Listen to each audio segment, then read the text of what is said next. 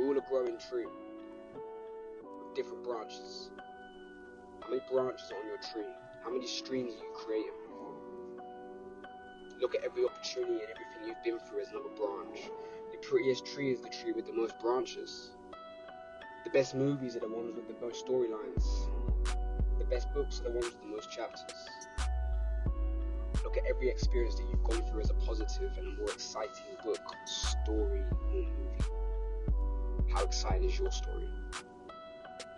How exciting is the ending going to be? It's up to you. Experience in the situation you're going through right now. What chapter this is going to be when you've made it. The harder the scaling of the mountain, the more exhilarating it is when you're at the top. Get your bag today and boss up.